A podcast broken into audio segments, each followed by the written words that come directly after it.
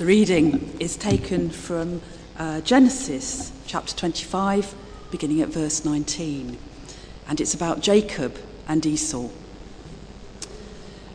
This is the account of Abraham's son Isaac. Abraham became the father of Isaac, and Isaac was 40 years old when he married Rebekah, daughter of Bethuel the Aramean from Paddan Aram and sister of Laban the Aramean.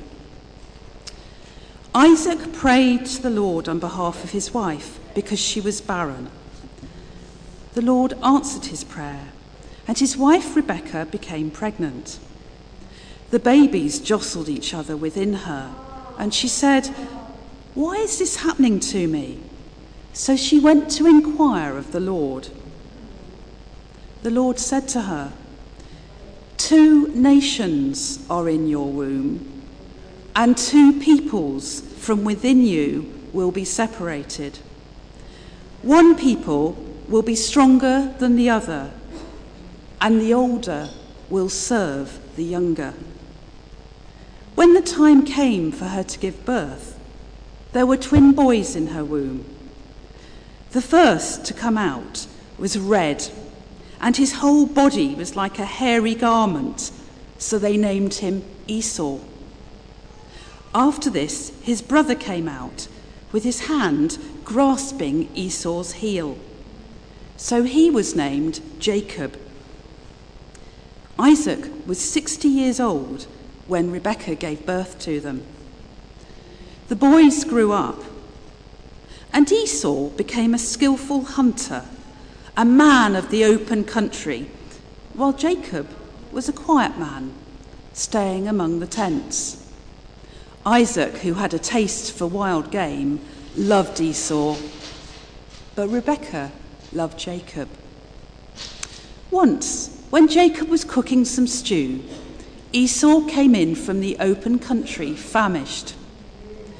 He said to Jacob, Quick, let me have some of that red stew. I'm famished. That is why he was also called Edom. Jacob replied, First, Sell me your birthright. Look, I'm about to die, Esau said. What good is the birthright to me? But Jacob said, Swear to me first. So he swore an oath to him, selling his birthright to Jacob.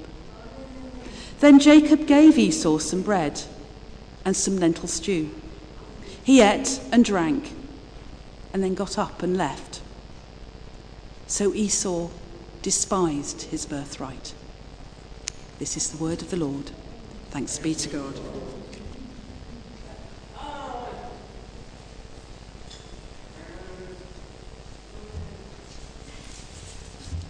Good morning, everyone. Just have a prayer first. Heavenly Father, as we come to you this morning, we know that we are all your children and yet children imperfect in different ways. So we pray that you will receive us and grant us the assurance of your grace and ever present help. In Jesus' name. Amen. So we've heard the news the Duchess of Cambridge is due to give birth to a baby in July. And in the meantime, Parliament is busy passing legislation so that whether it's a boy or a girl, it will have an equal right to be third in line of succession to the throne after dad and grandpa. Equal rights for girls. Good news for half the population, at any rate. But supposing it's twins, what then?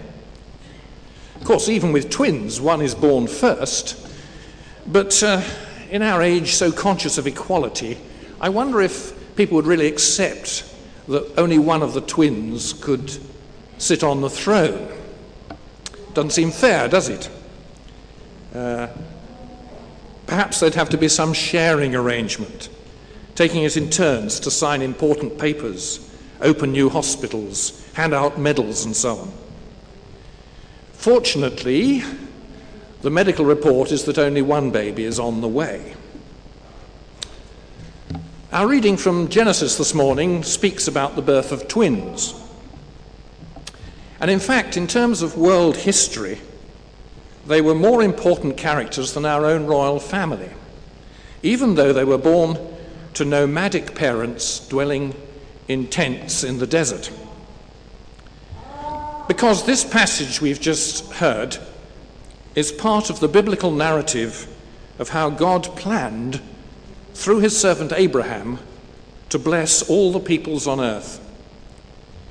His purpose was that through Abraham's descendants, he would create a special nation to become the bearers of his revelation and eventually to receive the Messiah as God's way of bringing redemption to all humanity. But as we read the account in Genesis, what a precarious family tree it is on which this fruit would one day appear. First of all, Abraham's wife is barren for many years. There's no heir to fulfill God's promise. Eventually, Isaac is born. But he turns out to be such a weed that Abraham has to send his servant to find a wife for him because he hasn't got the initiative to find one for himself. And so it is that Rebecca comes on the scene, and she clearly wears the trousers. Isaac himself obviously prefers to sit around in his tent all day. And then, to these ill matched parents, God grants an ill matched pair of boys. They're already fighting in the womb even before they're born Esau and Jacob. Esau grows up to be a hunter and a sportsman, the apple of his father's eye, especially as he's good at catching the venison from which Isaac can enjoy savory dishes. Jacob, on the other hand, is a sly, stay at home lad, a proper mummy's boy. And the stupid parents have favorites. We read in verse 28 Isaac, who had a taste for wild game, loved Esau, but Rebekah loved Jacob. There's a recipe for disaster. Things went from bad to worse later on when Jacob, on his mother's orders, deceived his dying father into giving him the blessing of the firstborn, resulting in a complete breakdown in relations with his brother Esau. And so the story goes on. When Jacob, in due course, came to have his own family, he repeated his parents' mistake and made Joseph his special favorite, with the result that the envious brothers sold him off into slavery. Rouse, deceit, envy, suspicion, lack of trust occur on every page. As you follow this sorry tale through Genesis, you come to feel that God could hardly have picked a worse family to be the agents of his special purpose for the world. And yet, the merciless spotlight that Scripture throws on their failings I think gives us a much more helpful insight into what can go wrong in our own families than if they'd been a bunch of goody goodies. We know that family and kinship give us the strongest emotional bonds that we know. But at the same time, they can be the arena for the bitterest rows. They provide, they provide the very foundation of society and if those bonds become frayed and weak, society itself is in danger. Society becomes unstuck if families become unstuck. And today in Britain, there's f- plenty of evidence of how true this is. It's not just about the divorce rate or couples splitting up all the time. Children also suffer the presence in the home of violent or abusive parents or lodgers. And even in what may seem to be outwardly a united family, the atmosphere may be poisonous, as was the case in the home of Isaac and Rebekah. Some couples say that they stay together simply for the sake of the children. Others argue that it's more harmful if the children grow up in a loveless household. So it's better to split up. Studies show that a major problem today in this country is the absence of a steady and supportive father in many homes helping to bring up the kids, resulting in young boys joining street gangs to gain a sense of belonging to a special group, which is what the family should have provided them. We have a relation who runs a Christian charity in the West Midlands, which provides counselling for children who have experienced family breakup through divorce or bereavement. Last year, they helped 540 children both in and out of school hours. There were some who said they preferred to be with a single parent. One wrote, I, love, I live with my mum. Grandad died when I was 11, and Dad is not involved in my life, and I don't want him to be. Clearly, there were some very painful experiences behind that statement. Others who wrote in their report were distraught by their parents' divorce. For example, one said, I felt angry, annoyed, upset, unsettled, and confused. Nothing is ever going to be the same again. Everything I had, my home, my room, my memories, had been lost. My mum and dad are not getting back together again. So many unhappy kids, and so many dysfunctional families. Well, what might we learn from this model bad family presented to us in Scripture? There are a number of things. And the first point I want to draw out is that all children are a gift from God. That's emphasized in this passage by the fact that Isaac and Rebekah didn't start a family straight away, and eventually we read that uh, Isaac, in verse 21, Isaac prayed to the Lord, which was about the only helpful thing he did in the whole story. And soon they received the gift from God, the good news that a baby was on the way. But we need to add to the statement something else. If children are a gift from God, they're a gift given equally to both parents. It's the responsibility, therefore, of each parent equally to bring up the child. In this story, Isaac behaves like too many modern fathers, and once his wife is pregnant, he takes little further interest in her well being. We learn she has a difficult time in her pregnancy. And she has to go and pray to the Lord about it. Isaac's not involved. She's left to seek God's help on her own. And God gives us some baffling news. He says the twins in her womb will be the ancestors of two nations. And the Middle East still suffers from the enmity of Esau and Jacob to this day. There are deep mysteries here.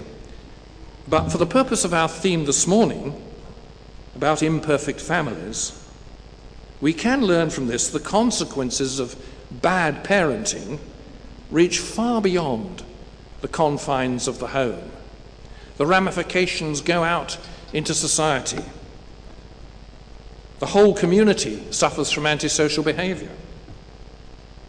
The whole of society suffers from the effects of crime and drugs amongst the disaffected kids. Even the whole world may suffer. I wonder what it, Osama bin Laden was like as a kid. And so the distress within the unit of the family doesn't just affect that family, it goes wider and wider. My next point is that what is required of parents, we see in this passage, is the offer of unconditional love. For each child they're given. Isaac and Rebekah were storing up trouble by showing favoritism each to a different child. What self centeredness of Isaac to love Esau because he brought him the savory meals. Why didn't he show a bit more interest in Jacob? How are the young to know the love of God, a love which reaches out to all his children, however far they stray, when they learn nothing of such love from their parents? And this takes us to perhaps the fundamental point we can learn here about families. They can only flourish where husband and wife are absolutely committed to each other in love. It's helpful here to look back at the last verse of the previous chapter of Genesis 24, verse 67, where the servant sent by Abraham has been guided by God to find Rebekah, and he brings her back to meet Isaac. And it says in that last verse Isaac brought her into the tent of his mother Sarah, who died at this point, and he married Rebekah. So she became his wife, and he loved her, and Isaac was comforted after his mother's death. What a lot a psychiatrist could read into that last clause.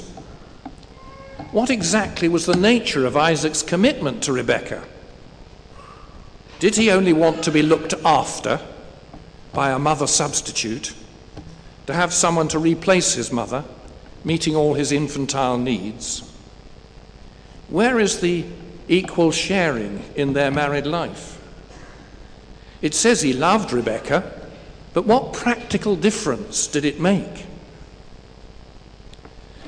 That leads me on to question the claim of some separating couples that it's better for the children if they live apart.